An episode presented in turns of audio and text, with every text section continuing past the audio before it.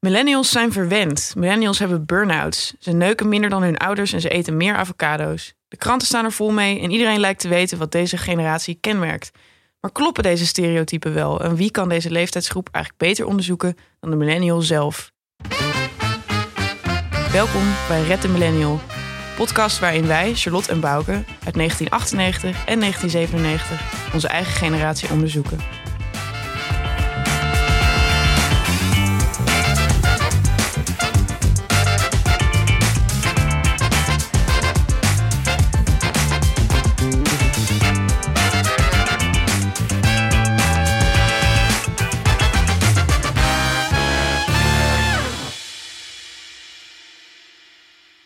Vandaag gaan we het hebben over de Latijn sprekende, pijprokende, kasteelbewonende millennials. Oftewel, de conservatieve millennial. Onlangs bleek uit onderzoek dat onze generatie de eerste generatie ooit is die conservatiever denkt dan onze ouders. En daar wordt ook over geschreven in de media. Bijvoorbeeld deze kop van de Stentor.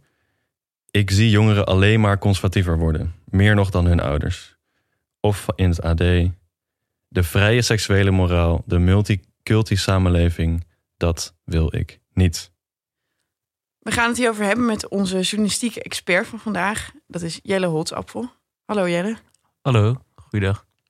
En uh, jij schrijft ook bij Red Pers, onze website. Ja, dat doe ik zeker. Ja. Waar schrijf jij dan vooral over? Uh, nou, de millennials is wel een, uh, een, geliefd thema voor mij. Maar eigenlijk uh, de zorgen die ik zelf heb, maar ook de zorgen van onze generatie, die komen allemaal wel aan bod. Wat voor zorgen heb je? nou, nu in coronatijd ook wel van wat mag ik wel of niet. En dan schrijf ik daar maar over om een beetje mijn ei kwijt te kunnen. Hè? Ik weet niet of dat helemaal goede journalistiek is. Maar... ja, dat is alle journalistiek. En um, over het nieuws gesproken. Ja. Bouke, jij was vorige week zelf een beetje in de aandacht. Ik sloeg krant open en daar ging het over jou. Ik stond in de krant, ik stond in het, uh, in het Parool. En ook in de Folia en nog wat andere universiteitsblaadjes.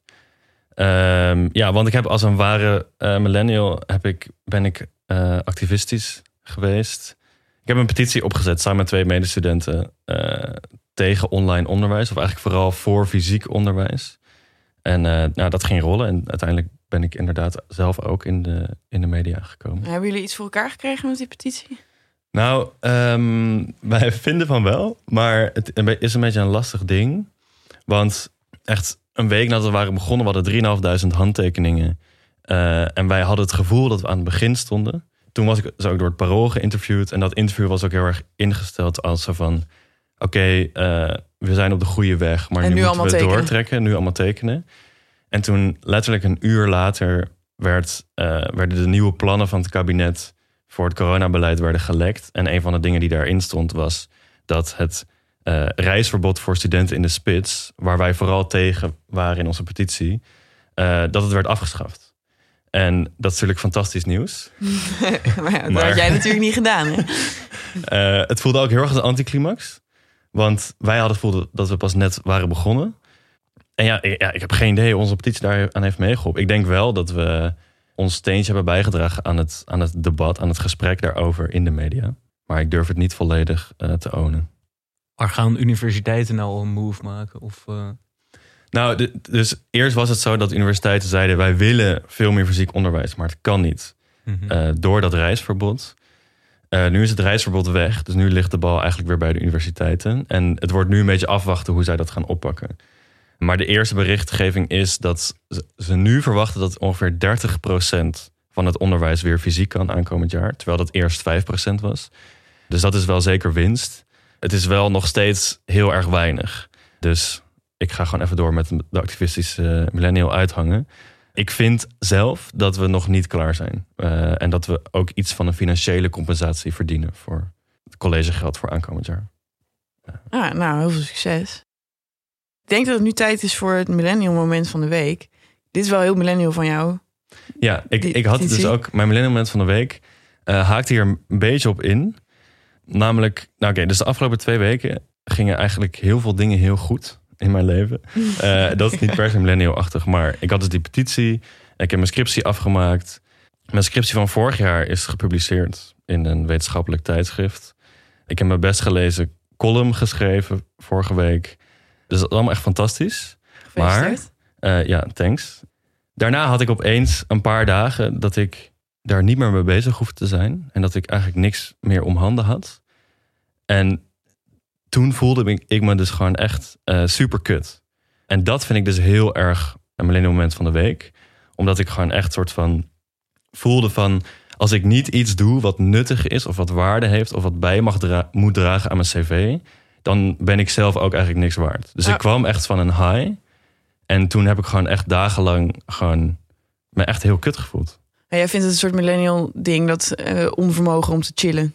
Ja, het onvermogen om te chillen. Het, het onvermogen om gewoon tevreden te zijn als je ook als je niet iets doet wat heel goed is maatschappelijk gezien of zo. Gewoon heel erg die, die druk van het, ja, gewoon, die, gewoon de prestatiedruk en het iets, iets doen de hele tijd. Ben je er ook op een millennial-achtige manier mee aan de slag gegaan? Oeh. En wat vind jij een millennial-achtige manier om mee aan de slag te gaan? Ja, proactief handelen en eh, in gesprek met de generatiegenoten. Ik heb er veel over gepraat. Ik ben eigenlijk eh, gewoon gevlucht naar mijn ouders. Ehm, en daar gewoon, eh, ja, een beetje tot rust gekomen. Ehm, dat, bij mijn ouders heb ik, dus, heb ik dus niet het gevoel dat ik het iets moet. Dat is misschien wel millennial-achtig. Een soort van, in mijn huis in Amsterdam, als ik hier ben... dan zit, heb ik heel erg het gevoel dat ik het wat moet. Maar als ik bij mijn ouders ben, dan valt dat helemaal weg. Self-care noemen we dat. Selfcare, ja, dat herken ik op zich wel, ja. Wat was jouw millennial moment van de week, Jelle? Nou, dat is eigenlijk ehm, dat veel vrienden op een gegeven moment thuis zijn gaan werken. Die zitten nu allemaal een beetje in de transitiefase van studie naar werk. En waar dat eerst erg goed beviel. Meer vrije tijd en meer eh, de dag afsluiten en meteen in de woonkamer een beetje gaan chillen. Daar blijkt dat nu ook wel zo te zijn dat het werk dan een beetje door het hoofd blijft spoken. En dat eh, de nachtjes korter worden omdat het meer eh, in het hoofd zit. En hoe we daar dan mee aan de slag moeten. Dus als huis hebben we daar een beetje met z'n allen over gepraat. En dat vond ik ook wel Heel proactief. Heel proactief. en ook wel een beetje millennial-achtig. Ja, dat over je gevoelens ouwe hoeren de hele tijd. Nou, we blijken er best goed in te zijn, eh, moet ik zeggen. Ja, dus je bent er tot een soort hoopvolle conclusie gekomen ook, of wat? Nou, dat, dat vraag ik me af. Ik, ik, het zou zo- zomaar kunnen dat we over een week weer zo'n gesprek hebben. En eh, dat we dan nog niet veel verder zijn. Wat, wat is je ultieme tip om uit je hoofd te komen als je thuis werkt? Ga naar buiten. Ga naar buiten. Oké, dankjewel, Jelle. Jij, Charlotte? Ja, ik, eh, ik heb me eigenlijk vooral heel oud gevoeld de hele week. Terwijl meestal als je millennial moment is meestal van... oh, wat ben ik toch vreselijk jong. Maar ik kwam eerst een groepje tieners tegen... dat een TikTok aan het opnemen was. En toen ging echt door mijn hoofd van... ah, kutpubers. Toen dacht ik, oh jee, nu ben ik dus echt oud aan het worden. Later de week had ik het met mijn broertje over Gerrit Hiemstra. Daar had hij Mhm. dus nog nooit van gehoord. Een weerman van de NOS. En toen zei ik, dat is een weerman van de NOS. Waarom heb je daar nog nooit van gehoord? Zei hij, ik kijk toch geen lineaire televisie, kut millennial. dus ja. In die woorden. In die woorden, ja. Want hij, voor hem is millennial dus echt iets... dat een oud, iemand die echt vet oud is en nog naar de televisie kijkt. Ja. Dus ja, toen ben ik wel op mijn nummer gezet. ja, het is wel heftig. De generatie onder ons, ik heb het met mijn, met mijn eigen zusjes ook. Dat er verandert daar zoveel. Dat wij al, terwijl wij toch... Nou ja, ik stiekem vind, ik vind ons nog best wel jong. Mhm. Maar er is dus inderdaad al een hele generatie onder ons... die ons echt oude lullen vindt. Ja, dat was ook een heel ding dat ze op TikTok grapjes maken over dat millennials allemaal eh, hun huis niet kunnen betalen en eh, fan zijn van kindermedia en dat soort dingen. Ja? Dat was ja, is, dat zijn allemaal vij- 15-jarigen die, die memes over ons maken. Het is echt best wel pijnlijk. Ik, dat heb, je dat niet eens hebt gezien, dat maakt jou pas... Ja, daar gaan we het later over hebben. Ik heb dat met name met over eh, influencers praten. Of YouTubers of vloggers. Ik haal dat allemaal door elkaar. Maar dat ik daar dan ook maar iets over zeg. En mijn zusje is twee jaar jonger. En dan krijg ik al zo'n blik van... eh, eh, wat zeg je nu precies? En als je dan ook nog eens op durft te merken van... ja, wa- waar gaat het nou precies over? En waarom zou je daar naar kijken? Nou, dan, dan zijn helemaal de rapen gaar. Dat is wel een vaderlijke opmerking ook. Ja, alleen dat je zegt eh, dat je die dingen niet uit elkaar kunt halen. Nee, nee, nee. Nee. Maar goed, wij gaan het vandaag hebben over Conservatieve jongeren. ja, een specifiek soort millennial. En dat is de conservatieve jongeren. En eh, dat was een beetje naar aanleiding van die aflevering van VPRO Tegenlicht. Ja. Eh, die heette Lekker Conservatief. Mhm. En naar aanleiding van een paar artikelen over dat onze generatie conservatiever zou zijn dan die van onze ouders. Ja. Wat versta jij onder conservatieve jongeren? Ja, jongeren die die, die, die terug willen. Dus ik, ik zie conservatief zijn heel erg als zo van je wilt iets behouden, je wilt iets conserveren. En er, nou ja, wat, ook in, wat je in die documentaire zag, dat er gewoon een steeds groter wordende groep is van mensen van onze leeftijd die heel erg ageren tegen alle verandering die, die er nu is. En die eigenlijk heel erg zeggen van we moeten terug naar eh vroeger. Maar wat voor mensen zijn dat dan? Hoe, hoe herken je zo iemand in de kroeg? Ja, jasje. Ehm, sowieso, het zijn allemaal mannen. Ze drinken waarschijnlijk eh, rode wijn of whisky, misschien nog wel eerder. Ze roken sigaren. ehm, Ja, dus jong, jonge intellectuelen. jonge intellectuelen, ja, ja. En dat vinden ze vooral zelf. dat was het portret dat in die, in, die, in die docu werd geschetst, inderdaad. Ja, ja. Jelle, kom jij weer wel eens eh, conservatieve jongeren tegen in de kroeg? Nou, het grappige is dat het in eh, Leiden denk ik wel een beetje anders is dan in Amsterdam. Zeker bij mijn studie politicologie ehm, in de eerste, in de bachelor was het wel ook meer gepolitiseerd. Dus daar hoorde je dan echt bij of niet. En dat waren jongens die bij de JOVD zaten en ook wel de boeken van Baudet lazen. En die waren ook bewust in Leiden gaan studeren, want niet in Amsterdam, dat linkse bolwerk, en al helemaal niet in Nijmegen. En, Maar dit was eh, echt een, een groepje. er was echt een groepje. Die zaten ook links vooraan in de collegezaal. Daar herkende je ze dan. En Wat hadden ze aan? Ehm, nou, je hebt toch wel, toch, Ja, als telefoonseksmedewerker. Maar ik ben ook wel benieuwd. toch wel net gekleed, ja, zou ik zeggen. Er was één jongen ook bij, die kwam af en toe dan in pak met een Nederlands vlaggetje ook opgespeld. Wauw. Oh, dat is echt een karikatuur van, van een rechtse jongere. Ja, wie weet. Maar ehm, die, eh, in de begintijd eh, ging ik daar dan nog wel bij mee. Maar ik probeerde politiek objectief te blijven. Hè? Zoals een goed politicoloog goed. eh, eh, zou moeten doen. En ehm, dat kostte me daar wel enigszins moeite. Want er werd toch wel vaak een beetje positie, eh kies je positie, werd er van me gevraagd. Van, eh, waar sta jij nou eigenlijk? En dan probeerde ik altijd de boot een beetje af te houden. Want ze moesten ook echt weten wat je stemde en zo. Ja, ze wilden wel weten eh, waar ik precies stond. Ja. En waar, wat stem je? Mag ik dat vragen? Ja, dat mag je vragen, maar de vraag is of ik een antwoord geef. Nee. Nou ja, ik denk wel te, te, te links in hun ogen, ja. Dus uiteindelijk zou ik wel door de mand vallen. Maar en wat was de, dan de sfeer op de studie? Waren dat, eh, was dat het coole jongensgroepje? Wilden mensen daar graag bij horen? Of werden ze een beetje met een schuin oog aangekeken? Gingen ja, wel een beetje met een schuin oog, omdat zij dus ook ehm, bij colleges wel echt eh, zaten te verzuchten van wat een links gedoe hier. En dan echt heel Ah. gericht vragen stelden aan ehm, eh, hoogleraren met een Partij van de Arbeid achtergrond van en nou heb ik je. Beetje zo'n houding hadden ze wel. En heeft er één keer eentje door de collegezaal geroepen van dit kan echt niet. ja, dat was zo'n momentje. Ja. Waar ging dat over dan? Weet je dat nog? Ja, het was wel een, niet zo'n handige vergelijking van de docent eh, politieke geschiedenis. Die zei van eh, wat die nazi's begin jaren dertig deden. Make Germany great again. Is dat bijna, hè, zoals Trump in deze tijd zegt, Oeh, ja. et cetera. Nou, en het is wel eh, een veelgemaakte vergelijking. Lijkt me niet super controversieel. Nee, nou ja, oké, om dat- overal dat- Hitler dat- bij te slepen is Ja, natuurlijk dat is ook weer een beetje achterhaald. Hè? Maar dat was wel, eh, toen stond er dus één jongen op en een eh, dame achterin riep change. Op zich vind ik het wel, wel goed dat er dan in Leiden in ieder geval wel een plek voor is. Wat je ook zag in die docu. eh, die hoofdpersoon in die docu, die, eh, die studeerde ook aan de UvA. En die zei gewoon van, ik voel me eigenlijk niet zo welkom. En eerlijk gezegd, eh, als UvA-student kan ik dat echt heel goed begrijpen. Als je in een werkgroep eh, politieke filosofie in de UvA een rechtsconservatief standpunt verkondigt, dat wordt je echt niet in dank afgenomen. En dat vind ik eigenlijk wel heel, heel kwalijk. Oké, maar dit vind ik, hier, zit, hier zitten we op de tegenstelling die ik heel interessant vind. Mhm. Namelijk, we hebben nu de hele tijd over... er worden, zijn steeds meer conservatieve jongeren. Ja. Maar de conservatieve jongeren zelf... die zien zich als bedreigde diersoort. Dus als enige in een pool vol linkse jongeren. Ja. Mensen die zich moeten afzetten tegen de jeugdcultuur. Hoe zit dat? Hoe kan het nou dat, dat ze tegelijkertijd schaars zijn... en, te- en er ook steeds meer zijn? Wat, eh, wat denken jullie?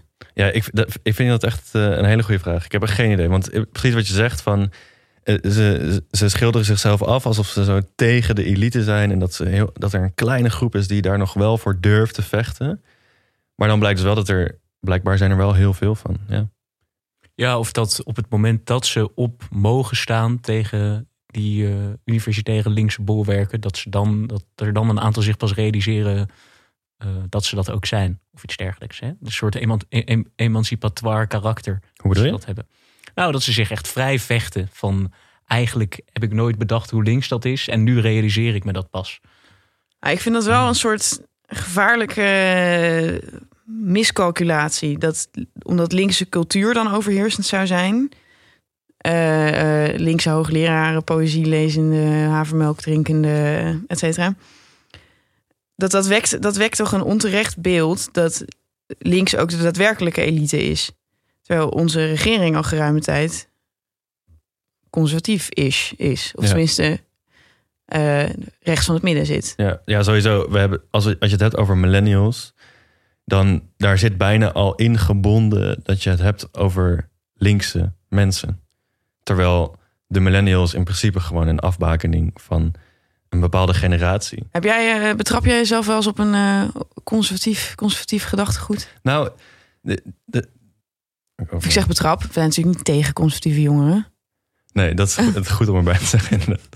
Ehm, nou, ik, ik betrapte eh, ons in de vorige aflevering best wel een beetje op conservatieve gedachten. En dat haakt ook een beetje in op wat jij net ook vertelde: van dat je je steeds ouder voelt worden. Dat ik denk dat wij met betrekking tot social media en Instagram en influencers en vloggers, eh, wat het verschil ook mag zijn, eh, dat wij daar heel conservatief over denken. Oh ja. Tenminste, ik wel. Eh, Nee, oké, dat ik dus ben wel inderdaad denk social van, media sceptisch. Ja. Al, al die nieuwe, nieuwe shit, nee, dat wil ik niet. Eh, dat, dat hoort niet, dat is niet goed. Eh, we moeten gewoon terug naar vroeger. Misschien moeten we social media afschaffen. Dat vind ik best wel een conservatieve gedachte. Dat is zeker waar. Dat is echt waar. Ja, waarbij dat vroeger dan eigenlijk ook weer een, een ideaal plaatje wordt. Wat, wat wie weet nooit bestaan heeft.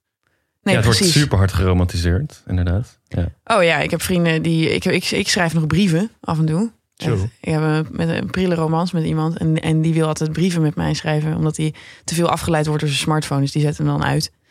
En dan, eh, dan krijg ik brieven.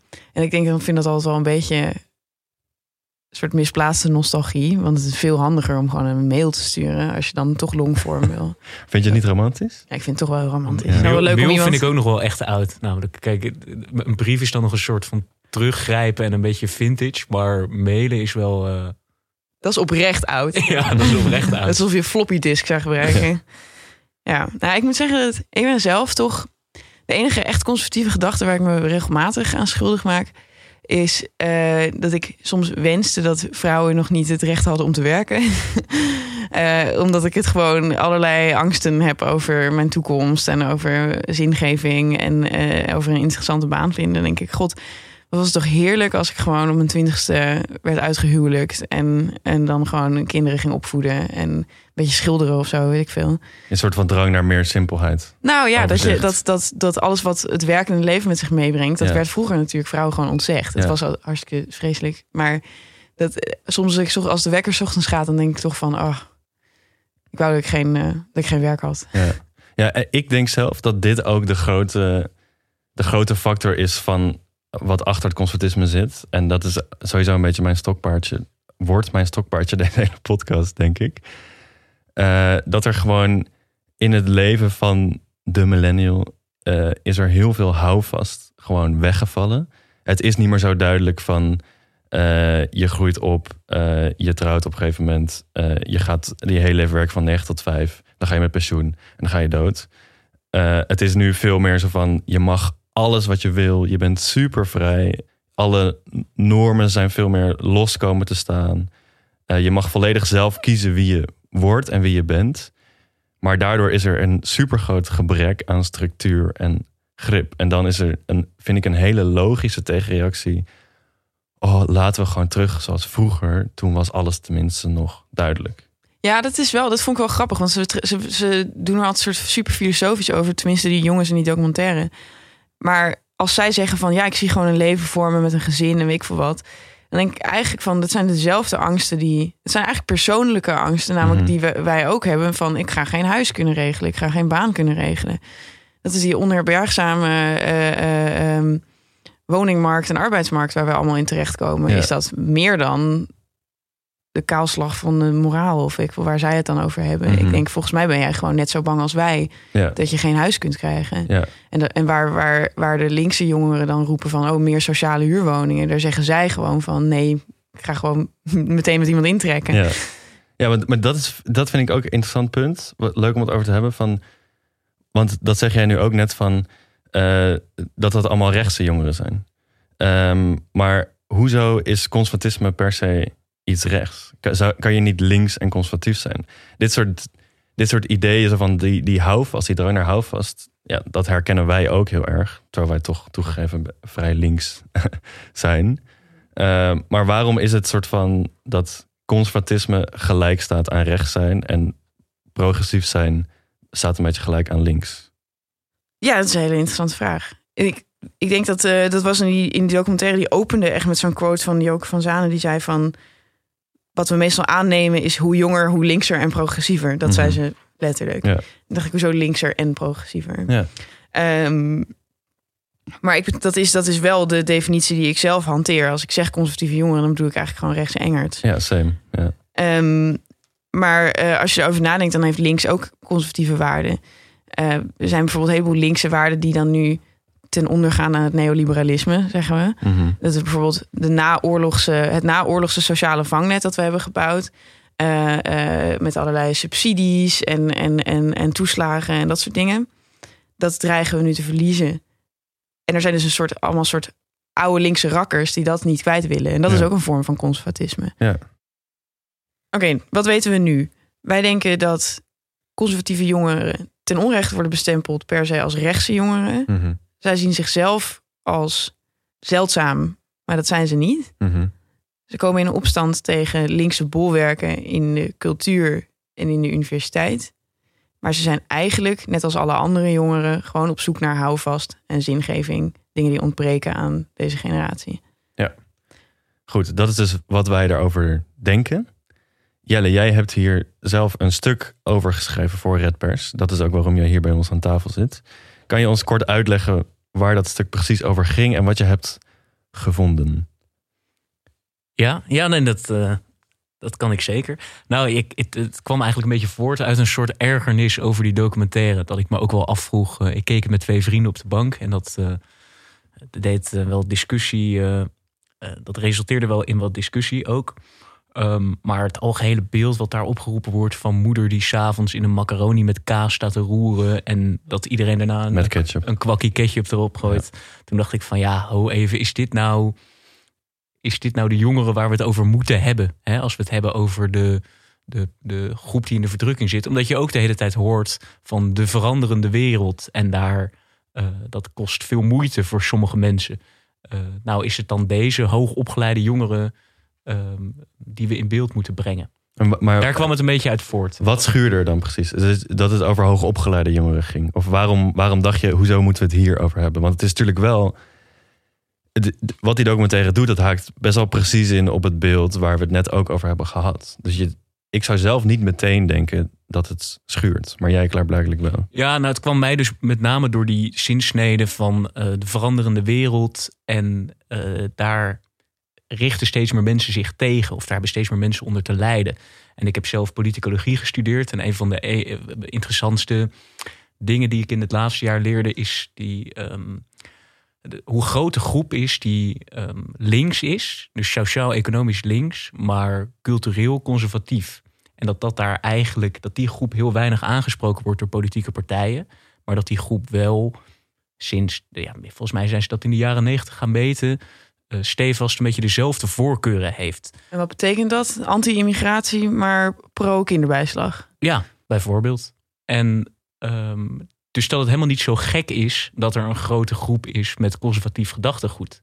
Dat we daar ook niet zo van moeten schrikken van, oh god, wie zijn die mensen? Dat, dat is eigenlijk een beetje onze eigen wereldvreemdheid dat we eh, die groep misschien te weinig in beeld brengen. Maar dat zijn dus niet die cherry-fans met de flaporen die nu overal in de media verschijnen. Ik zou zeggen van niet. Het, wa- het, het kan best dat zij eh, Baudet bij verkiezingen helpen. Eh, maar dat komt dan eerder door eh, hoe die het vraagstuk van het klimaatakkoord op de agenda zet. Hè? Waar lager opgeleide mensen of mensen in eh, armere milieus ook zorgen over hebben. Van moeten wij dat dan gaan betalen? Maar niet door zijn speech waarin hij naar Hegel verwijst. Dat ze dan denken van eh woe, dat is mijn man. En maar, en, en- maar wat denk je, waarom is het dan wel... waarom wordt er in de media wel precies daarop ingezoomd? En waarom zie je dan zo'n documentaire die precies wel dat soort mensen laat zien? Wat nou gaat ja, omdat het natuurlijk, het, het, het, ziet er allemaal wel lekker uit. En we zijn allemaal bezig met uh, Jordan Peterson, die in de krant wordt aangehaald. En Baudet vinden we natuurlijk een interessant figuur. Nou, en dan is het helemaal uh, het angstbeeld van veel journalisten, denk ik eigenlijk ook wel. Van, oh, wie, wie, worden die dan gevolgd? Nou, ook nog eens door onze jongeren die opgegroeid zijn in zo'n geglobaliseerde, rijke wereld. En toch grijpen ze naar dat conservatisme. Hoe kan dat nou? Oh ja, het is wel grappig. We hebben het vaak over eng rechts. Ik mhm. zei het eerder, eerder vandaag al. Uh, mag jij wat zeggen? Is dat terecht dat we dat eng vinden? Rechts? Of is het zo, is het zo dat we conservatisme altijd ten onrechte associëren met die allerergste vorm van conservatisme, namelijk het fascisme? Ja, en dat uh, kan natuurlijk ook wel kwalijk zijn. Zeker omdat, um, kijk, bij sociaal uh, of bij uh, conservatief en links, wat is een, een partij die dat van oudsher of ooit in zich verbonden heeft. De Nationaal Socialistische Partij in Duitsland, die heeft ook die combinatie van nationaal en socialistisch. Uh, dus het heeft altijd een hele nare bijsmaak gehouden sinds de Tweede Wereldoorlog eigenlijk. Maar waren het niet dat er wel heel veel mensen zijn die nou eenmaal in de situatie leven waarin dat wel hun voorkeur heeft.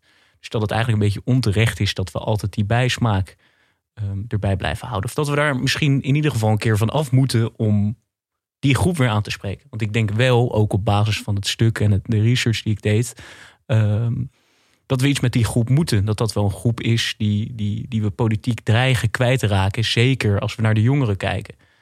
We, dreigen ze kwijt te raken, namelijk ze komen niet naar de, naar de stembus. Ja, in het Nationaal Kiezersonderzoek van uh, eh, 2017, ik heb de cijfers even paraat, um, blijken uh, hoogopgeleide jongeren uh, met 85,6% te stemmen. En lager opgeleide jongeren, dus hoogst afgeronde opleiding, MBO of VMBO, waren maar 59%. Dus dat is een enorme kloof. En, uh, Waarom doen ze dat? Waarom voelen ze zich niet. Uh... Nou, waar komt het nou uit voort? Daar worden in dat rapport twee uh, dingen aangedragen. Enerzijds um, gaat het om politiek zelfvertrouwen. Dus in, in hoeverre denken mensen dat ze met hun stem iets kunnen veranderen, maar ook dat ze de politiek begrijpen. En daar blijken lager opgeleiden vaker minder te scoren dan hoogopgeleide.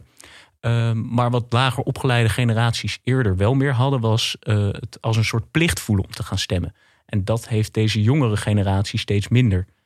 En ehm, ja, daar komt eigenlijk het verval uit voort. Tenminste, dat wordt geconcludeerd. En dat is wel een probleem. Want als jij, wat je eerder zei over uh, onze generatie met diezelfde angst die je bij conservatief rechts herkent van het zoeken naar een huis en een baan en weet ik het allemaal wat. Die spelen ook bij die jongere generatie misschien nog wel meer. Want hebben die de ouders om een huis, om een fikse bijdrage te leveren aan het eerste huis wat ze kopen? Nou ja, vaak niet.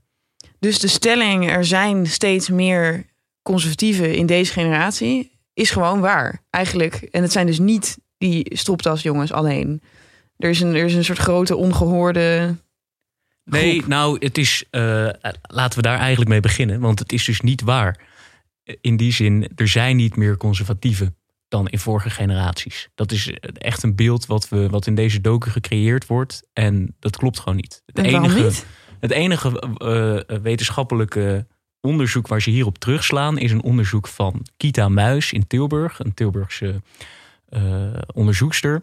En die heeft gegevens onderzocht van een zevenjaarlijkse Europese survey. En daaruit blijkt dat um, de jonge generatie, als we het hebben over, moeten we even specifiek zijn, over abortus en euthanasie dat er dan een minder stijgende lijn is in hun progressiviteit dan in eerdere generaties. Dus dat betekent niet dat de lijn naar beneden gaat, maar alleen dat die afvlakt. Dat onderzoek ging alleen maar over die twee punten. Dus daar zit die progressiviteit is eigenlijk ge, uh, gedefinieerd aan de hand van die twee dingen. Geen klimaat. Geen immigratie. Geen economie. Geen EU. En juist, uh, ik heb met uh, Roderick Rekker gebeld, dat is een docent aan de UvA. Uh, die is gepromoveerd op de politieke socialisatie van jongeren. Hè, dus, en ook tussen generaties. En nou, die maakte zich ook echt wel een beetje druk over die uitzending van Tegenlicht. Van dat beeld dat ze daarin creëren. En de wetenschappelijke basis ervoor, dat klopt gewoon echt niet. Ja, dus concluderend kunnen we eigenlijk zeggen dat We begonnen de aflevering met ons stereotype beeld van de conservatieve jongeren. Uh, de jasjesdragende, pijprokende, Latijn sprekende millennial. Omdat je die heel veel ziet en hoort in de media. Maar Jelle, jij hebt ons eigenlijk geleerd dat wij daar een beetje de mist in gaat. Omdat als je het over deze groep hebt, dat het eigenlijk over hele andere mensen gaat. Namelijk de lager opgeleide. Die misschien wel veel minder extreme denkbeelden hebben, die niet genoeg worden gehoord. Ja, en laten we daar eh, met z'n allen naar gaan luisteren. En die meer in beeld brengen. Nee, dat is sowieso een heel goed, uh, goed streven. Nou, dat was dan weer aflevering 2. Heel erg bedankt, Jelle, dat je bent gekomen. Ik vond het echt super interessant. Ik ook. Ja. Ik ben uh, genuanceerd in mijn mening. Dankzij jou. Wil je ook Dag en Nacht Media bedanken? Dat is de studio waar we onze podcast opnemen. Ons logo is gemaakt door Roos Vervelde. We willen ons medium Red Pers bedanken. En onze producer Cezanne. Tot de volgende.